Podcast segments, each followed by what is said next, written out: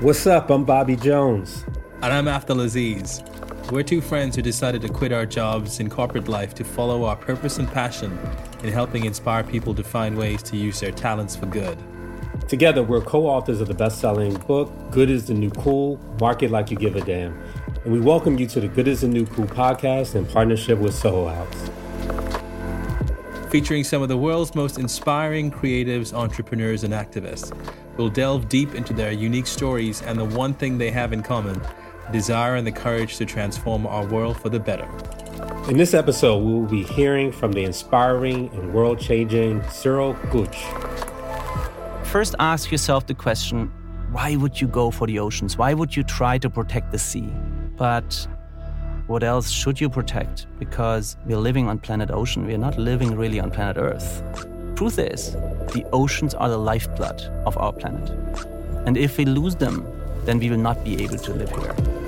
Cyril founded Parley for the Oceans, an amazing organization fighting to eliminate plastics from our world in order to tackle the deadly contamination of the planet's most important ecosystem, our oceans. Parley's mission includes everything from physically cleaning the oceans to paving a path for a future free from plastics, but also funding research, raising awareness, and creating real solutions to one of the world's biggest problems.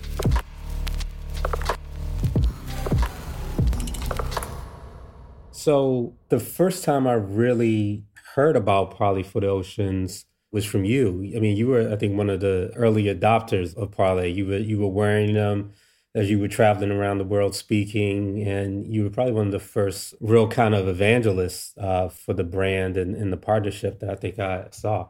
Which is funny considering that you're the sneakerhead compared to the both of us. but yeah, I was one of those people who spotted the first, you know, 7,000 pairs of limited editions that came out with uh, Parley and Adidas. And uh, I was so intrigued by the fact that Adidas, a brand that, you know, I know you and I respect and admire a lot, were blazing a new path with new materials.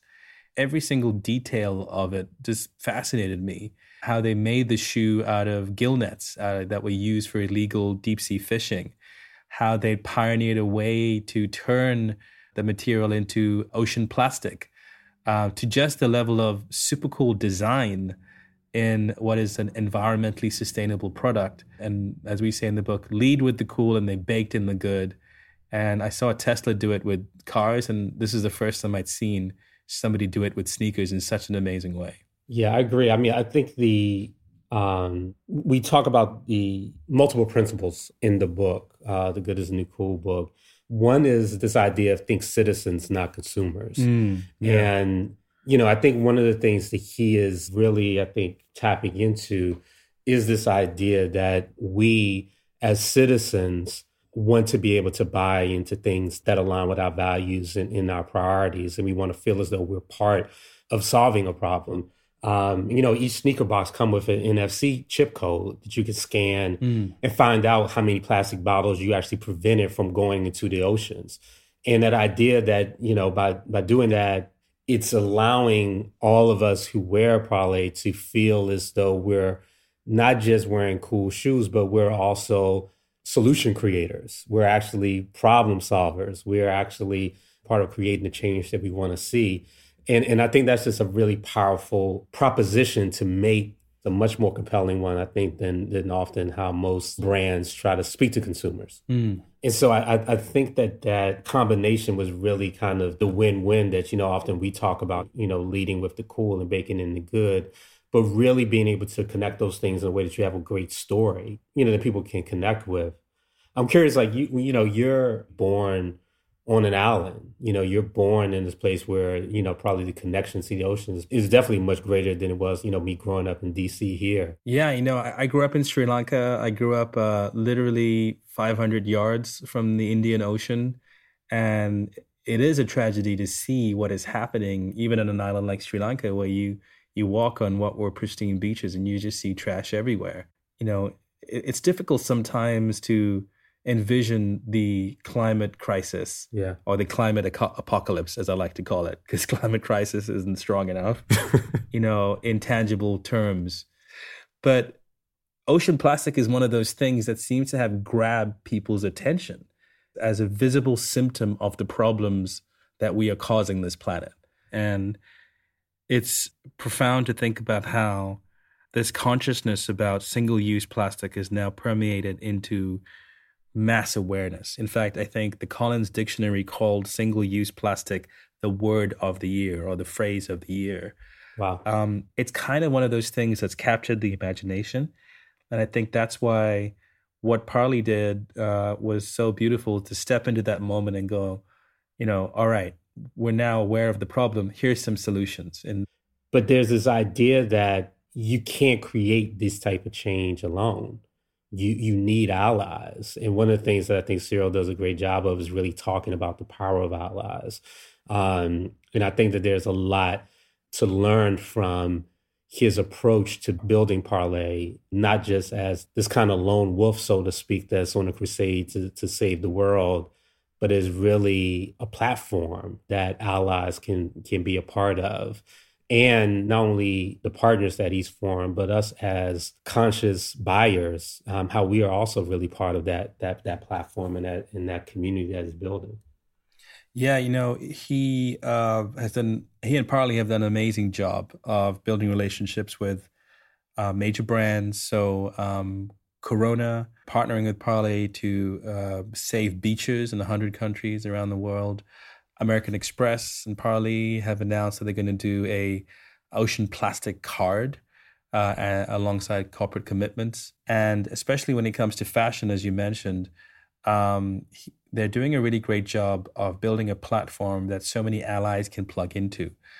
Um, and that's really the power of something like fashion to help an idea scale quickly across the world and to scale sustainably as well. Um, so just really, really full of admiration of what they do.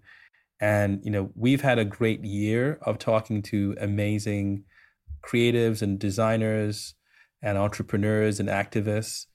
And I can think of no better way to end our first season um, than by talking to Cyril, who is really just the epitome of, of everything that we've been talking about with Good is a New Cool. So I was lucky enough to be able to speak with Cyril about Parley and their mission. He's just a really interesting guy to speak with with an awesome voice. You can just sit back and listen to him think in such a visionary way. He's a real storyteller. Yeah, I agree. Cyril's great.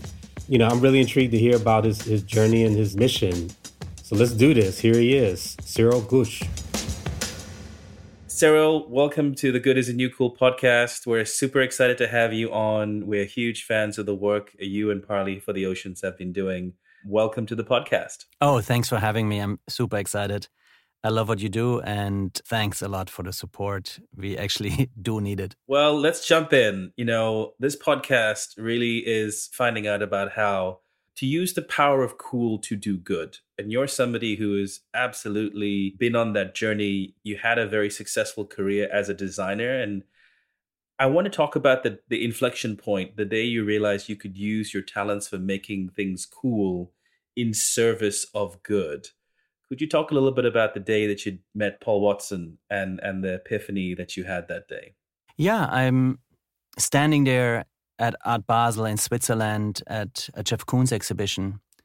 And a friend of mine comes and she's wearing this black t shirt and it has the Jolly Roger, the symbol of the pirates, um, on it.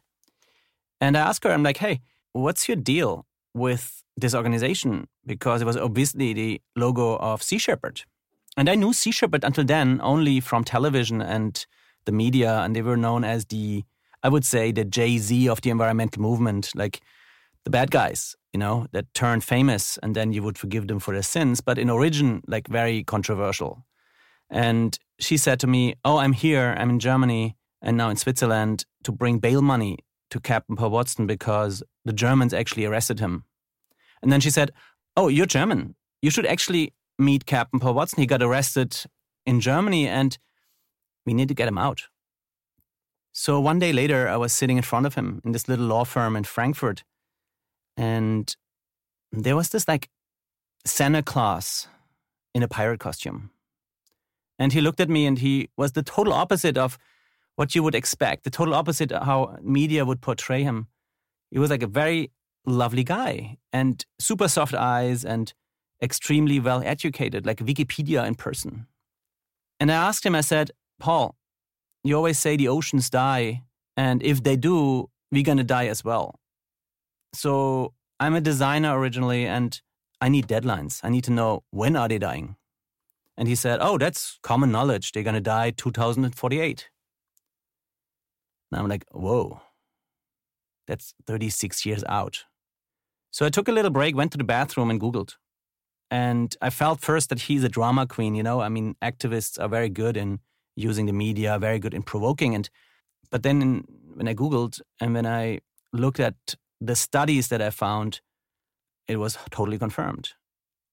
Scientists like Ben Halpern and Boris Worm, they estimated that by 2048, all the fish in the oceans would be dead.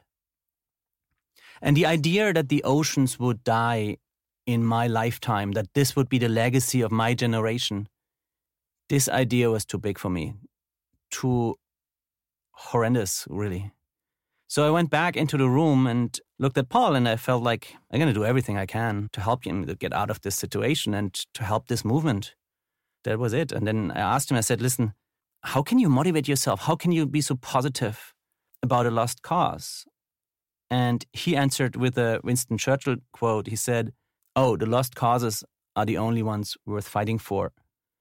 And yeah, that moment I decided I'm going to start an environmental organization and I'm going to do everything I can to get Captain Paul Watson out of his legal trouble, but then also to dedicate my life for the sea. That's as amazing an origin story as I've ever heard in terms of having a you know a moment of obligation to the universe about what you wanted to do. And so I want to talk about how you took the energy of that moment and that intention and your gifts uh, you know as a designer and decided to focus on plastic as a starting point. The funny thing is that I had no clue where to start. You know? And when I looked at it, I felt I have to understand first what's going on. And I have to understand my reason to be here. So when you look at all these environmental issues we are facing, there's always an economic flaw somewhere, a model that went wrong, a way of making things, the ingredients that we use, the way how we consume, how we discard. And all that is a design failure. So actually, the problems we're experiencing on this planet is caused by the creative industries. That's how I see it now. And that defines my role as a creator. Mm. Because the creative industries, you know, we are the ones that are guiding economy into the future. We are guiding them to success with design, with technology, with media reach. But then we always feel that, oh, we're not responsible. We're not cutting the checks. We're not hiring the people we're just the innocent, exploited creatives. That's not true. We have all the power. And that led me to the understanding and to the commitment, really, that the creative industries, that the creative class, that we have to own this movement. We have to make environmentalism sexy, big, and we have to bring change to the society in a super fast way. Mm, yeah. Because people don't realize, but we are in the sixth mass extinction event. And we caused it this time. It's no asteroid. And when I looked at all these different causes, and especially illegal fishing, overfishing, and then climate change, they were either so brutal, so violent that you could not visualize them, you could not translate them to the masses without really frustrating them and making them look away. Or you wouldn't be able to visualize these big issues. And that brought me to plastic plastic is the perfect poster child for the ocean movement because it always looks good. And it sounds crazy because you open a fish and all these beautiful little plastic pieces come out in all these colors. And it's a very sad, destructive scenery, but you can't look away. That allows us to see the beauty on one side and accept the fragility, the horror on the other side. It lures us in. And in 2012, also, when we started Parley, plastic was not a big thing. People wouldn't believe that this is a real threat. All the big environmental organizations went for other causes. And we wanted to show with one very specific topic that we can create a super trend, that we can use the power of the creative community to put the attention onto an environmental issue and use that then as a gateway to other causes. Mm. So we didn't want to start an environmental organization that is based on shame and blame, that goes out and protests. We wanted more to make people understand that we are responsible for the destruction of our, of our planet, but also understand that we can invent our way out of this mess. Let's just see this as a creative challenge and accept that we screwed up. And then go and say, how much time do we have left? How fast do we need to create new alternatives? And see that all more as a collaborative effort than one of blame and shame. So Parley was started as an collaboration network, really. And the name itself means making peace, making peace between mankind and the sea. So, what's Parley's mission plan? What does the process look like? My background is brand strategy, and there was a very big hostility between the environmental movement and brands. And I knew if we don't create a bridge between the people who have to change and the people that know that change has to happen, then we will not achieve anything. So we felt we have to bring everybody in the room. We have to unite the environmental movement with industry. And we have to kind of find ways that industry finds it more lucrative to protect the oceans than to destroy them, even if it would cost them a bit more money here and there. And the only way that you get them to invest is if they understand that the consumer wants it or the consumer rewards it. So we had to create a trend. And we wanted to give the cause of marine plastic pollution a face. And we gave it first a name of opportunity. We said, we're going to turn marine debris into ocean plastic. Mm. So, six years ago, when we looked at marine plastic pollution, we realized that there is not really a financial model that makes it attractive for people to go to remote places and collect all that trash. It takes a lot of effort to intercept it. And you have to ship it for long distances. Then you have to clean it, you have to sort it, and then you have to give it new life. This again asks for a lot of research and development because these materials are in a very bad shape. Now, we felt that if we make people understand that ocean plastic has more value than virgin plastic, then they will use that instead of making more. If they see that it elevates the value of a product and it gives them a story, then they would invest and they would say, okay, I accept a material price that is probably five to 10 times as high. But on the other hand, I have a unique story to tell and I'm showing that I commit for an environmental cause. So our approach was that purpose is the new luxury. That one day, soon, people would make a decision on the base of how a product is made, what the intention is behind putting all this together into a commercial item. And now, six years later, yeah, we have proven that. So for us, products are really Trojan horses. They are messengers and they allow you as a consumer to actually do something for the environment, which you otherwise probably couldn't. And on the other hand, it funds our movement and allows us to do more stuff, to go out there and have impact, to go out there and pay amazing scientists, um, to invent new materials, so, what does the future look like for materials we use? What's the ultimate goal here? In the beginning, we felt that recycling is the solution for everything, but we quickly realized that even if you are able to keep this material in a closed loop, then you will never be able to really avoid that it leaches chemicals, that it sheds microparticles, fibers, or pieces. So, plastic is a design failure, and we have to let it go. We have to accept that this material is a big flaw. And the attempt now to say, oh my God, I'm turning all my plastic bottles into recycling material and I'm recycling more than I actually put out there. All these attempts of big bottling companies are just designed to win time, to keep the technology in place as long as possible, because we will not create a system that guarantees safety when we're dealing with plastic. There is a lot of science out there which hasn't been heard for a long time, but now with all the attention, um, people start understanding that plastic is a health issue, is dangerous.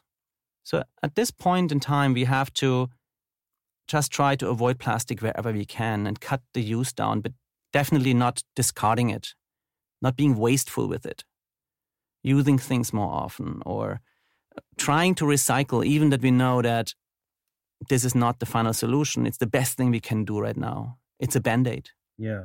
It seems like this insurmountable task. What do you feel the true solution is? The, the, the true solution for the global plastic crisis we are in is to invent new materials.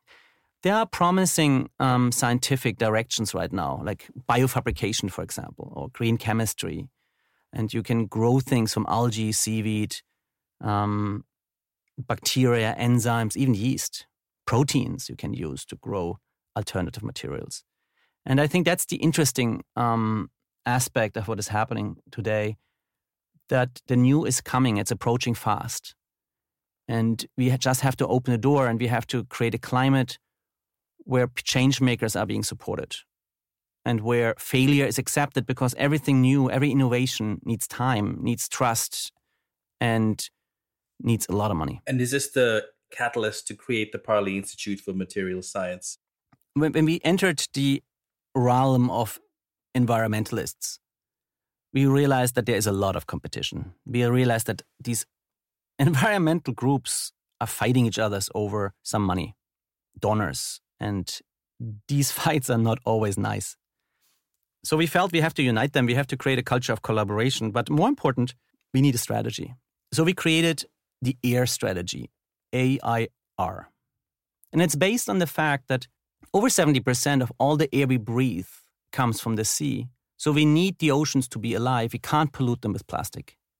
AIR stands for avoid plastic wherever you can. I stands for intercept plastic. Take material from remote areas where normally nobody would take it and use it instead of making more. But also understand that this is just a band aid, this is a temporary solution because the R of air is the ultimate goal. Redesign the material. Let the current fossil fuel based plastic go and come up with a new generation. And this will take a moment. This will take the next four to 12 years. And in the meantime, we can look at product design and, and eliminate plastic as best as we can. And the problem is that it's very hard today to find alternative materials because they are still in process of being invented. Out there are lots of inventors, material scientists, and lots of them have worked on future materials for 10, 15 years. And now finally they see funding.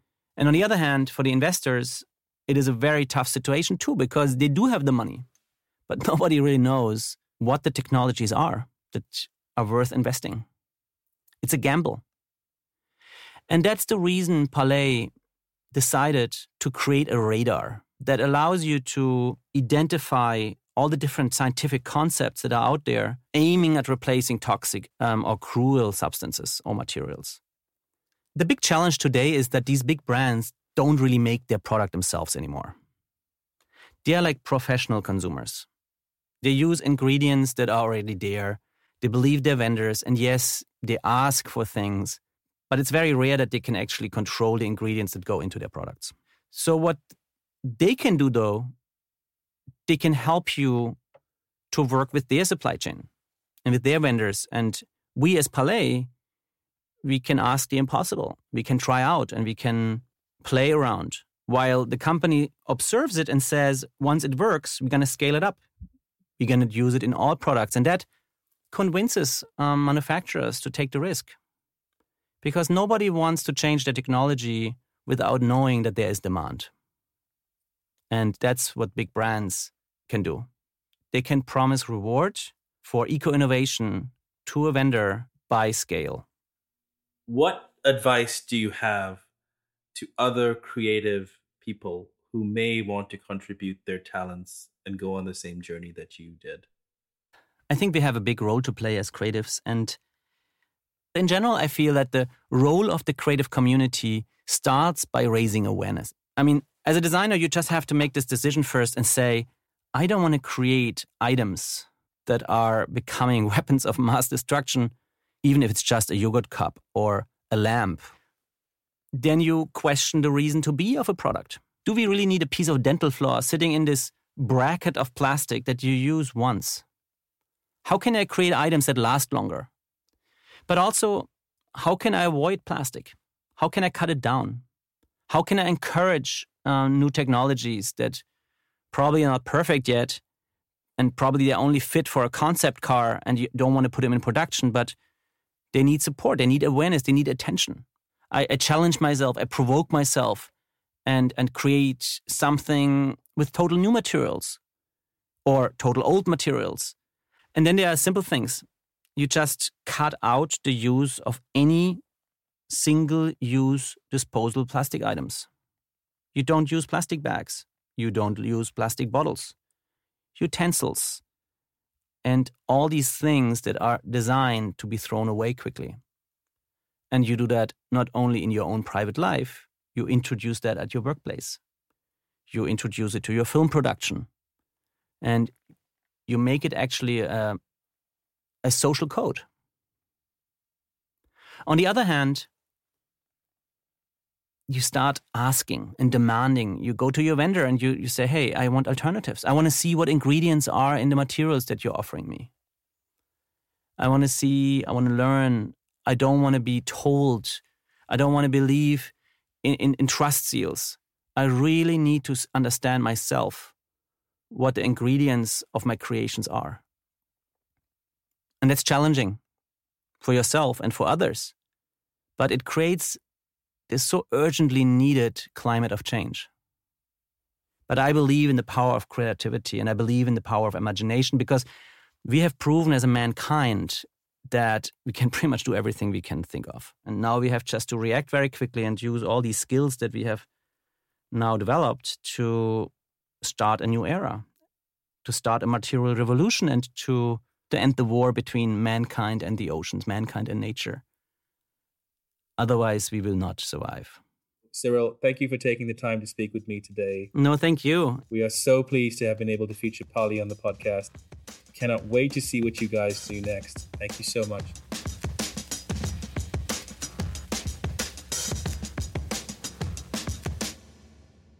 So, Bobby, what did you think about Cyril and Parley and the journey that they're on? I loved uh, listening to Cyril. I mean, he embodies so much of what you and I and this whole movement of good is new cool is and what we believe. Um, and there's a, there's a couple of things that really kind of stood out to me, just like these really powerful moments. One is when he talked about purpose being the new luxury. Mm. This idea that that a higher purpose is something that people want to represent and buy into and have as a badge for who they are and what what they what they care about there's also this this the power of creativity and the power of creators to shine a light on issues and to help actually solve problems. Um, I love the way that he, you know, he talks about both convening a diverse cross section of people and thought leaders, particularly in this era that we're in right now, where there's just so much divisiveness around ideologies and points of view. This idea that he's creating these spaces where people who have different points of view and maybe different creative approaches can come together and exchange those and challenge each other and really apply all of that brilliance towards solving problems that are bigger uh, than any of us as individuals. Yeah, I totally agree. You know, I feel like it's the only way we're going to solve it because it is such a huge issue to deal with and it's such a such a crucial issue for humanity to solve that you do need something similar to um, you know the the moonshot that put a man on the moon. You need an, an unprecedented effort. Uh, we're bringing together people who may not have thought about being collaborators, who are now realizing that we have to be because we only have one planet and we only have one ocean. And if that's gone, then we're gone. You know, so it is a sobering thought at the same time as being an inspiring thought um, and and what's what's really inspiring about Cyril and the whole team at Parley is that they're sitting there, you know, going, we have to take the lead on this. We have to be the ones responsible for the change. And they're taking ownership in a way that is now really forming a movement of people with this collective desire to fix this problem and fix the world. You know, that's the imperative right now. You know, I, I think another thing that, that Cyril speaks about, which I think is really important, is embracing failure. Hmm. And I, and I think that oftentimes, you know, as, as individuals and as um, organizations, um, there's such a risk aversion, this fear of failure, this idea that if, what if we mess up? What if we uh, make a misstep? What if we get some things wrong? And there's, and there's so much fear about that that people oftentimes become paralyzed. And, you know, I think that what Cyril is really embracing is this idea that failure is okay, that better is good, meaning that although you know we may not on an individual basis, whether it's our individual use of plastic or organizational um, use of plastic, may not be exactly where we want it to be, but doing something better is good, and sometimes that's good enough right now. I mean, even he has said that as much as he wants to live in a world in which there is no plastic, we're not there yet. So, in between where we are and that end goal is is the progress that we're making. Starting where you are with what you have and continuing to build and grow together is, uh, is, is I think, is a really important concept for us all to embrace as we're as we're tackling a lot of these big issues. Yeah, I totally agree, hundred percent. I, I also love the story of, of how this happened to him in the first place. This chance encounter, this serendipitous encounter with uh, Captain Paul Watson. I think it's almost poetic the fact that this whole thing with Parley started with Cyril having to bail him out, having to bail him out of jail, and you know, and having this encounter with somebody, um, you know, who who is able to make him see the narrow window of time that we have. We have less than decade in which to fix this problem, you know. And and and I love the the quote from uh, Paul Watson quoting Churchill when he said, "Lost causes are the only ones worth fighting for." Um, I don't believe it's a lost cause. I believe that we can fix it. You know, I believe that we have the technology and now the willpower to fix this problem as well. Um, but but I kind of admire the heroism in the face of daunting challenges, um, and and kind of saying, I may not be able to solve this in my lifetime, but I'm going to try and make a dent in it as well. Yeah, and and and I, I am with you, and I mean I think you know I'm looking at it just in terms of my own home, and and that's what it's about. It's about just trying to figure out what are the changes that that we can make within the realm of power that we have. Yeah, and, and what's really inspiring is to see initiatives that have cropped up in the UK recently. So, one of the friends of the show, Sarah Vaughan, uh, and her amazing nonprofit, A Plastic Planet, you know, first they championed a supermarket, uh, plastic-free supermarket aisle, and then recently, a few weeks ago, they partnered with the supermarket chain Budgens in the UK uh, to do the world's first plastic-free supermarket. So it is possible. Uh, it is possible to uh, envision a consumer lifestyle that doesn't involve plastic in any way. Um, and it's really encouraging to see different people trying different uh, techniques. Everybody has a solution that they can offer. Um, and so we'd love to hear yours. We'd love to hear stories of other people out there that you think are doing amazing things. Yeah, we'd love to hear, you know, from our listeners who are the people that you think we should be paying attention to and and, and talking to and talking about and talking with you know, we, we really want to uh, shine a light on people that are doing really great things out there and, and to and to introduce you all to them and, and them to to to you all as part of our community. Um, before we, we wrap up, you know, we're coming on the, the end of the year, uh, and it's that time of year where we begin to think of uh, not only the highlights of this past year, but our resolutions. You know, we've had an amazing first season, and starting off with uh, Dao Chow and uh, of public school, and uh, Rachel Johnson of, of Thomas Faison. We've talked to Robert Egger about tackling food waste. Um, we've talked to Maya Enista Smith about removing the stigma of uh, mental health and creating a kinder, braver world. Uh, Jason Mayden reminded us the power of play, and, and Poppy reminded us of the, the, the importance of taking care of our uh, own mental health. I'm curious, um, what are your resolutions for 2019? Uh, yeah, we've been lucky to have uh, a great lineup of people who inspire us to to be better, uh, as my wife would say. Um, I think one of the most profound conversations for me was with Maya Enista Smith.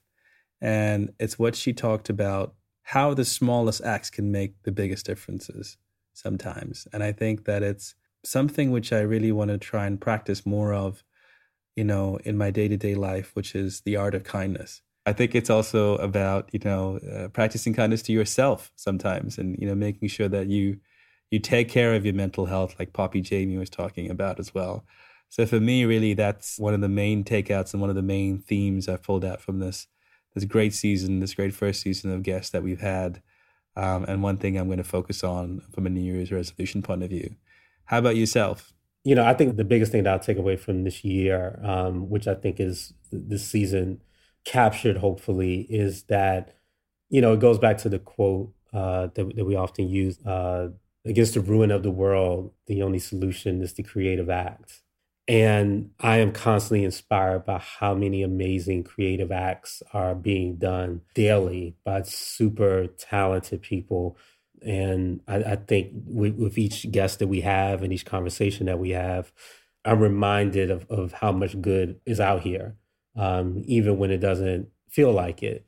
And my biggest resolution, I think, is, is one of our, our principle, which is continue to find allies and, and find the allies mm. that are out there um, and, and to really connect all of us, our, our networks, our listeners, and all of the people that we are fans of. Yeah that's i think that's my resolution to to be a good ally to others and to find allies in this good as a new cool movement that, that, we're all a part of.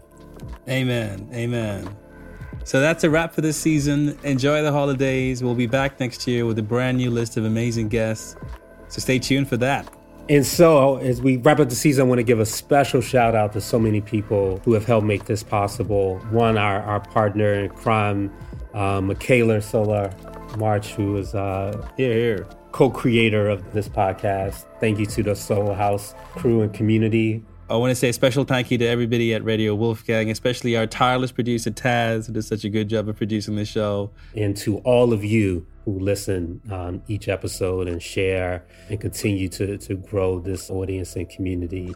Uh, thank you. Thanks again, and see you next year. All right.